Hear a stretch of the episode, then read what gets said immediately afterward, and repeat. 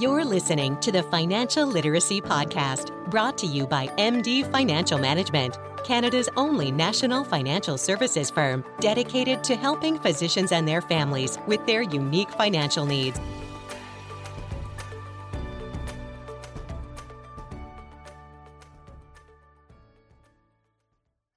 Hey there, listeners. Thanks for joining us today for this episode of the Financial Literacy Podcast. I'm Aaron Thielade, and I'm a senior manager with MD Signature Wealth Management. It's amazing to be here today hosting and talking to you about the importance of financial planning for physicians and their families. And as usual, we're bringing you insight with a very special guest. Welcome, Jeff Blaine, insurance consultant coming to us from Hamilton, Ontario. Thank you so much for being here today, Jeff. Thanks for having me, Aaron. I'm so glad to get the chance to talk about financial planning and hopefully give the listeners some tips for starting their plan. Or, if they have a plan, some new strategies they may not have considered before. Hey, that's great, Jeff. Well, on that note, let's get started. And I guess the best way to do that is to talk about why financial planning is important, particularly for physician households? Well, firstly, a financial plan is important, regardless of your occupation. Everyone has financial goals, whether it's for education, for your family, or for retirement. And if you have a clear understanding of both your financial situation and how to grow your savings, you're far more likely to reach your goals. Now, for physicians early in their career, Reaching these goals may appear to be daunting because they have unique challenges when it comes to their finances, the main one often being debt. Physicians, after their training and for their first several years of their career, might have to deal with incredibly large amounts of debt and may struggle to find ways to save. But the good news is, there are many strategies that physicians can use to stay on track with their saving while also paying down their debt. And talking to a financial advisor, like an MD advisor, will help them take advantage of tax savings opportunities and special programs available specifically for physicians.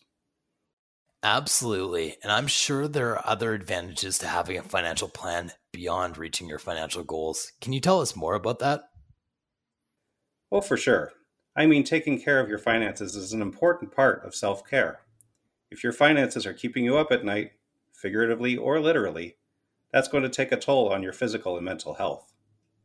Having a financial plan helps you shape your lifestyle in a way that makes you happy and doesn't stretch beyond your means so you can avoid stressing yourself out to the point of burnout. There might be a lot of feelings of shame or embarrassment that come with financial difficulties. And one of the ways we often see this presented is when people hide their finances from their loved ones. Maybe they have a secret credit card or have a separate bank account that their spouse doesn't know about to hide some of the debt they've accumulated but keeping secrets is never really a good idea for your finances or your relationship. Talking to a financial advisor and having a financial plan can help you learn more how to communicate about your finances, feel more in control, and make financial decisions with confidence. This will also result in stronger, more trusting relationships. That is so true. Communication is such a big component of financial success. But I think a main issue for a lot of people is they just don't know where to start the conversation. They are not sure what financial planning is supposed to look like. So, what should clients expect, and what does financial planning look like for physicians? So, obviously, every individual's financial plan is going to look different based on their goals. But typically, a financial planner takes a holistic approach to a client's financial circumstances. Then, based on your goals, they would evaluate which areas the client should prioritize. Since physicians' finances often look very different, so do their financial plans. For example, like we mentioned before, physicians experience debt differently and for a much longer period of time. So, at the beginning of their career, their financial planning is likely going to be focused on debt management. In those circumstances, the advisor is going to evaluate all their debt, see what sort of cash flow they have, and look for repayment aid and strategies that would work best for them. Then, if possible, they would look for saving and investing opportunities. Other areas that a financial planner will look at are investment management and tax planning. These areas might take different priorities for physicians than non physicians, because physicians also have a lot of opportunities to save money through careful management of their taxes, especially if they're incorporated. And these extra savings could then be allocated towards investment that they will need to fund goals such as retirement. Right, because most physicians don't receive a pension. Exactly. So they have to fund their retirement on their own. This means that they tend to need more focus on the retirement portion of their financial plan. They have to start saving and investing as early as possible, which can be difficult when balanced with managing debt later into the career. So, a financial advisor will discuss with them when they are aiming to retire and how much you need to save to keep up with your lifestyle during retirement, and then they will help you set up the accounts and programs that will provide you with the most growth for your savings. And then, of course, there are certain elements of financial planning for your family's benefit, like making sure you have proper insurance in case of illness or death, and having your affairs in order so that your loved ones are taken care of when you're gone. So, like I said, there are aspects that everyone should be thinking about, but physicians have unique needs and unique timelines when it comes to their finances. So, having an advisor who knows how to prioritize and plan based on those needs makes a huge difference to their financial success and security. No doubt. Now, I just briefly want to touch on something that you mentioned when you were talking about tax planning and incorporating your practice. Incorporating isn't always necessary, but doing so can have a big impact on your financial plan. Can you talk a little bit more about that? Yes, absolutely. So, self employed physicians can find opportunities to save on their tax bill by incorporating their practice. Incorporating is a process in which you create a separate legal entity that would now own your practice. So you're technically no longer self employed, but an employee and shareholder of this corporation. This allows physicians to hold a portion of their earnings in their corporation where it is taxed at a lower rate than if it were taxed outside the corporation. However, incorporating can be an expensive process, so again, Talk to your advisor to see if the benefits make sense to your particular circumstances, and then determine if incorporating will be worth it for you. Right. Now, we've mentioned a couple of times when it might be a good idea to talk to your advisor before making decisions. I think it's important to remind our listeners that meeting with a financial advisor and coming up with a financial plan isn't a one time thing. As we often say, financial planning is a process, not an event. You will be regularly checking in to adjust or change or add to your financial goals as your situation changes over time. Yes, 100%. Your relationship with your financial advisor is a very important one, and one that's going to follow you over the course of your life as you plan for all those big milestones, like buying a house and starting a family and getting ready for retirement. So, look for advisors that make you feel comfortable and that really understand where you're coming from and where you want to go. Which is why it's amazing that the physicians and their families have resources like MD that specialize in their unique needs.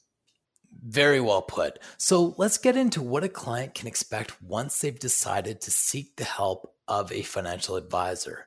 What does the process of setting up a meeting look like? Well, usually you could call or visit your financial institution to make an appointment with an advisor but since COVID, most financial planning services have moved online. This actually has a number of advantages since virtual appointments allow more flexibility for a lot of people. You don't have to worry about being late for your appointment or finding a sitter for your kids because you're at home. Plus, most of your financial records are kept at home, so if you ever have to reference something, you don't have to worry about going back to your advisor later. You have all your information at hand. Now, if you are a physician or a family member of a physician interested in speaking to an MD advisor, scheduling an appointment is really simple. You can schedule an appointment online by clicking the Talk to an Advisor button on the financial planning page of the MD website. And if you aren't already an MD client, that's totally okay. You just have to provide some basic personal info, and then someone will reach out to you to schedule an appointment. And since MD knows that a physician's lifestyle can be hectic, they are super flexible and will do their best to find a time that works for you and your family. That's great. Quick and easy. Now, let's say, for example, I'm just finishing up medical school, preparing for residency, and my partner and I want to start growing our family. We know that it's going to require some financial sacrifices, but we would rather not wait in case becoming parents becomes more difficult later on we should be able to get by pretty well on my partner's salary, but haven't seen a lot of growth in our savings. So we're looking to an advisor to help us find ways to save more efficiently given our changing circumstances. How might an advisor go about assessing our situation and what are some strategies that they might recommend? Hmm. Let's see. Well, first off, if you're starting your residency, you can look forward to an increase in cash flow from your new salary. Even if you choose to dedicate this to beginning to pay down your med school debt, it's a relief on some of the financial responsibility of your partner's salary. They're going to need that extra spending room to cover the expenses of the new baby. Depending upon your salary, an advisor might suggest that you consider splitting your income between debt payments and savings. And on top of all this, this is typically the only stage in your career when you are receiving a salary, and so you might be eligible for paid time off via EI and top up benefits, so be sure to take advantage of those. Just be aware that maternity or parental leave will extend your residency, so you'll have to make up that time off. It's best to speak to your residency director about that. It's also important to note that leave programs specifically in Quebec are different. So, again, it's important to speak to your advisor about your personal circumstances which leads into the assessment of your savings. An advisor will look at what types of accounts you have and where you are investing your money. It's usually best to limit the number of RSPs and TFSA accounts you have and try to keep them all in one institution.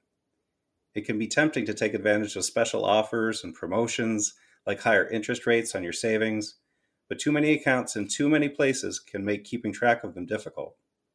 Not to mention, you could miss noticing sudden significant changes or be unable to see exactly how your money is being distributed amongst various investments. Your advisor will guide you through how to consolidate your savings accounts and declutter your investment portfolio.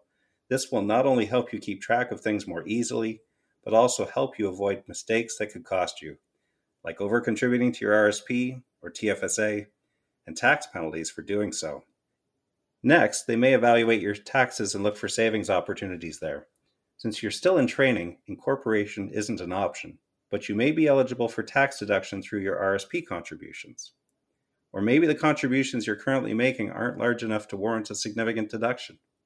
Your advisor can examine your cash flow, taking into consideration your new residency salary, and see if you can start to make more significant contributions, or whether it might be a better idea to put a pause on your RRSP and shift those funds somewhere else, like starting RESP for your child. When you open a new RESP, your contribution is eligible for various government grants, including a standard 20% through the Canadian Education Savings Grant. Plus, if your household income is considered low, you could even receive more funds. Now, I could go on about how RESPs work and all the requirements, but the main point here is that your advisor will let you know when the best time to shift your funds here will be. Remember, this isn't going to be a one time meeting to fix all your problems. Your advisor will keep checking in with you to continue building a clearer picture of your finances as you get closer to your goal. So, for example, one meeting when you've decided to start your family and need to start getting things organized. Another meeting once you've started earning your residency salary and know exactly what your new cash flow looks like another when you get closer to your baby's arrival to make sure you have enough funds in place for any immediate expenses, and so on. It's a process, but your advisor is there to help you every step of the way. That's awesome. And I guess that's a good spot for us to end things off. But before we go, is there any final notes of advice you want to give to our listeners? Sure. I think the main thing I want to get across is that financial planning is a process that is designed to help you. I understand that talking about your financials and your future can be as exciting as it is stressful, and you might feel overwhelmed.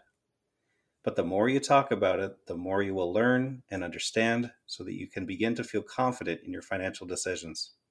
And that's the whole goal of this podcast to empower you with the knowledge of financial literacy. Also, trust in your advisor as the professional. They know the best resources, accounts, and strategies to create a plan that will help you every step of the way. So ask lots of questions, reach out when you think you want to make changes to your goals, but most importantly, trust that your advisor is looking out for you. Finally, don't think that having a financial plan is going to mean that your whole life will revolve around it.